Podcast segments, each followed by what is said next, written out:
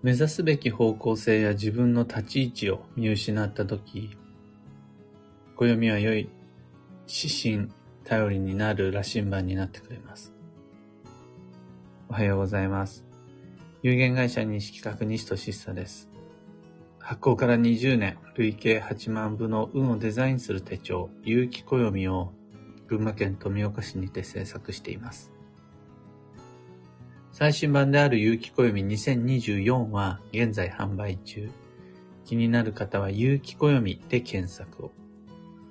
で、このラジオ聞く暦では毎朝10分の暦レッスンをお届けしています。今朝は37ページ、運の目標設定に役立つ8種のヒントというテーマでお話を。暦とはスケジュール帳です。厳密に言うと自分らしいサイクルを維持するための日付付きの微暴録です。だから、何かそれ自体に答えみたいなのが載ってる参考書とか教科書ではないから、本当にツールなんですよね、スケジュール管理の。だから、すべてを脳内で管理できている人には不要なわけです。何をするかっていう言動とか、誰といつ付き合うか、みたいな交際の約束が、ランダムアンバランスにならないように定期性を維持する。均衡を整えていく。これ、ちゃんと脳内で自己管理できてるんだったら、もうあんまり暦は意識しすぎない方がいいぐらいです。ところがなかなかそれって難しいことで、まず僕たちには幸不調の波があるでしょう。どんなに精神的に安定してる人でも、やっぱり体の不調があったりとか、あとは年齢とともに老いていくし、女性だったら生理周期などの浮き沈みもあります。自分が含まれている労働環境や住環境も、やっぱり変わっていくし、政治経済流行なんかの外的な影響も受けます。そんなわけでとにかく一定じゃないんですよね。だからこう、毎年のようにギッタンバンコンとあちこちに振り回されるのが人生の基本だと思うんです。そんな中で自分らしいサイクルをブレずにの価値観と感覚だけで自己管理するのはかなりハードルが高いと思います。少なくとも僕はとてもじゃないけど無理です。やる気になったこともないです。脳内だけでバランスの良い暮らしを管理するっていうことは。僕が僕の実力の範囲でできることといえば、必要に迫られた目の前の課題に、ああ、やんなきゃって力を注ぐこととか、あとは、まあ、後先あんま考えすぎずに、好きなものを選ぶ。嫌いなものを避ける。とか、あとは、その時の心と体の調子に合わせて頑張ったり、頑張んなかったりすることくらいです。これは自信を持ってできると言えます。それに、基本そうやって生きてきました。でも、わかるんです。それだと乱れるし、偏るんです。定期性も均衡も崩れてしまって、よりそういう時に世界の本流荒波に振り回されやすくなる。飲まれてしまうようになる。そうすると自分らしさは薄れていって、進むべき方向性も見失ってしまう、しまうわけです。そうすると悩むし迷うんですよね。この状態を運の停滞とし、あんま良くないですね、と。それだと今日ですねって判断していくことになります。そんな時、じゃあ今どうすることが定期的なサイクルなのか。で、どんな方向を目指すことで均衡が整っていくのか。それを教えてくれるのが暦です。有機暦の37ページから始まる8つの指針は運の目標設定に役立ちます。目の前のせざるを得ない現実はまあ確かに確実にこなす必要があるし、こなしていくとして、それとは別に定期性と均衡を守るための目標や課題も暮らしに取り入れていくこと。これで将来的に迷い、悩み、停滞してしまうことを防ぐ、防げます。自分の価値観に合わせた選択は自由にそのまま続けていけばいいとして、それだとどうしても偏ってしまい、偏った結果崩れてしまう人生の均衡を調整するのに、今年は特に何を重視しますかみたいな課題も合わせて手に入れていくというか。この定期性や均衡をいかに自己管理で自分で意識して整えるんじゃなくて、暦によってスケジュールに落とし込んでいくか。そんな時に役立つ指針が8つ有機暦の中には載ってます。それ37ページ、ページにある順にご紹介していくと、一つ目が軌道と呼ばれるもので、どこで運を動かすのか。どうしても自分の価値観に頼ってしまうと、冬が嫌いで夏が好きとか、仕事の関係でこの月ばっかり頑張ることになっちゃうとか、いろいろあるので、それを今年はここ、来年はここを、暦の中で定期的に設定していきます。また、2番目に主題課題というのがあって、自然の流れに乗る上での、今年はこれをやるというノルマの設定。あとは幸運のお守りというヒントを使って、今年は何を手に入れるのか、去年は何を手に入れたのか、これを9年周期で物の管理をしていったり、あとは色彩だったらどんな色を活かしていくのか。この世界には様々な色がありますが、自分の好み価値観だけで選んでしまうと身の回りには、ある色とない色が、やっぱりこん、あの、混在じゃないな。偏っちゃう。ワードローブを見た時に同じようなものばっかりになっちゃう。それはそれで個性なんだけれども、偏りすぎてしまうとどうしてもってなった時に、この世界の全ての色は僕たちにとって必要です。今年はこれ、来年はこれ、再来年はこれって。自分で意識しなくても、サイクルで定期性均衡を管理できます。あとは自然場所というヒントで、どこで過ごすかの定期的な計画が練れるし、なりわい仕事というところで、家庭内や職場における今年はどんな業務に力を入れていくのか、また、その業務を担う誰がキーパーソンになっていくのか、これ順繰り順繰りに意識していけます。暮らしというコーナーではいかに健康運を高めていくかの秘訣。そして幸運のレシピは何を食べてその年頑張るのか。運の栄養補給を食を通して美味しく運を上げていくみたいな感じで。なんてヒントを見ていくと、な、なんとなく2023年はこれだな、2024年はこれだなっていうのが見えてきます。で、暦に書いてあることは、そのもうずっと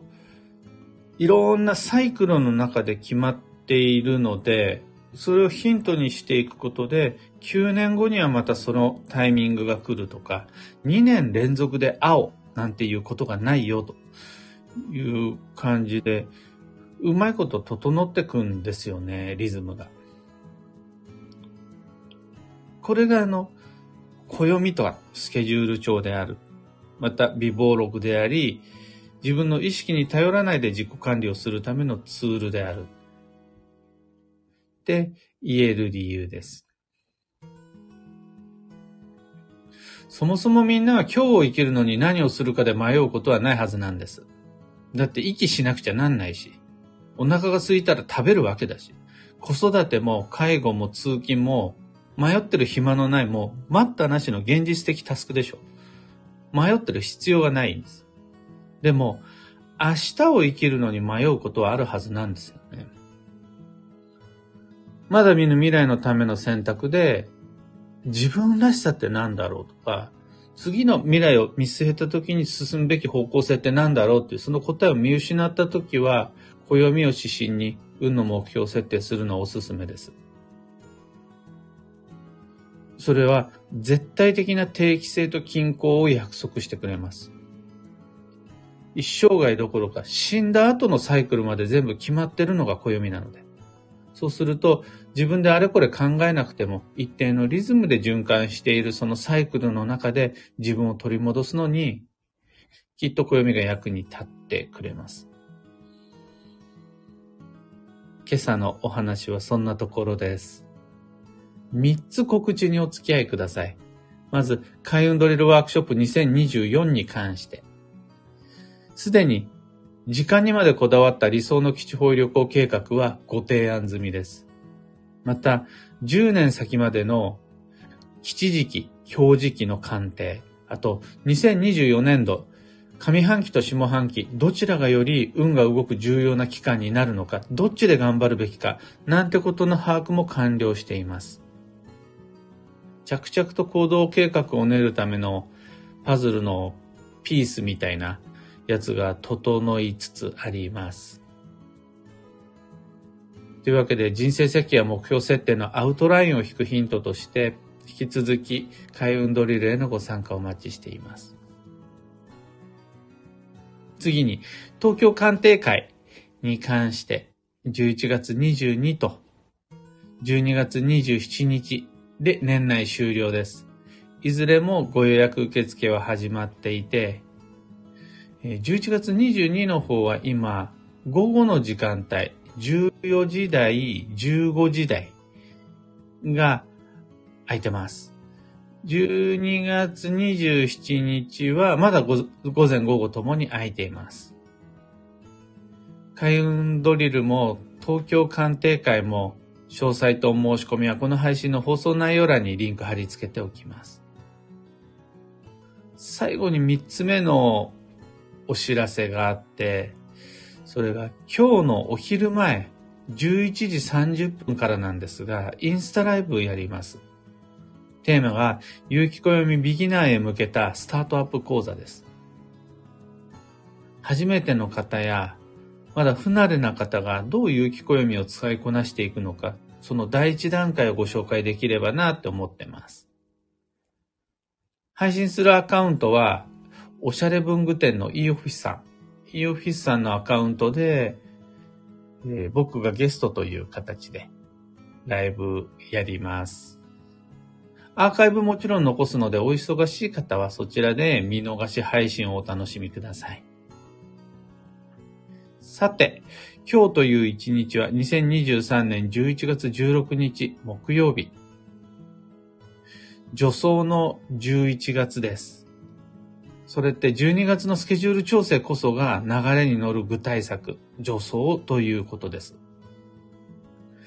12月のスケジュールはそんなに難しくなくてみんな当たり前にいつものイベント持ってるでしょ。クリスマスがあり、忘年会があり、人によっては餅つきがあり、家族にとってお正月があり、場合によっては1月の6日までの間に新年会なんて予定が入ってくることもあるかもしれない。そこをいかに楽しく過ごすかが2023年という円の年の総決算になります。で、そこは、なんとなく今年も例年通りになるかな？かもな？なんて成り行きに任せないで、もう目の色変えて真剣にみんなとミーティングしながら、連絡取り合いながら、しっかりと良いクリスマス、良い餅つきにする価値がそこにあります。それやるのが11月です。餅をつくのは12月です。でも、良い餅をつくために作戦会議するのが助走の11月です。えー今日の幸運のレシピはごぼう。旬の野菜の中でも特に地中で育つものが基地です。ごぼう以外だと、さつまいもとか、かぶなんかも大吉です。最後に、今日のキーワードは、天気、書き写す。その心は、記録、微暴録は、どっかその辺に適当に書いておく、書き残すじゃなくて、近い将来必ず再び見ることになる場所へ残しておくのが基地です。例えばそれはスケジュール帳やカレンダー、あとは、えー、玄関の扉、トイレの扉、冷蔵庫の扉、なんなら冷蔵庫の内側、必ずそこもう一度再び目にすることになるっていうとこに残しておかないと忘れるのでご注意を。以上、迷った時の目安としてご参考までに。それでは今日もできることをできるだけ、西企画、西俊久でした。いってらっしゃい。あきさん、おはようございます。ロックさん、はようございます。小川ともみさん、おはようございます。かんぽう花子さん、おはようございます。ゆうさん、おはようございます。くうさん、おはようございます。たかさん、おはようございます。今日の群馬県富岡市の空は、少し薄曇りがかかりつつも、空の上の方は青空ですね。良いお天気です。寒いけれど、良いお天気です。みんなの空も晴れマークが並んでますね。こうやって青空が増えれば増えるほどに、どんどんどんどん気温が下がっていって、曇り空の方が冬は暖かいんですよね。良いお天気になった時には、首の周り、足首、手首、冷やさないように気をつけましょう。キーボードさん、グルーブさん、かよさん、アルココさん、ひでみんさん、きみこさん、エヌシャンティさん、おはようございます。みんなみんないつもありがとうございます。最近の僕の朝ラジオの目標は、なるべく7時に近いところで配信する。もうなんだか最近7時半とか8時とか、場合によっては8時を超えてしまうような時も増えてきたので、かといって7時ぴったりに録音を流すっていうのも、なんか違うなぁとまだ思っているので、なるべくライブ配信をしたい。の時に、7時に配信できるように、工夫していきたいと思います。というわけで今日もマイペースに運をデザインして参りましょう。僕も行ってきます。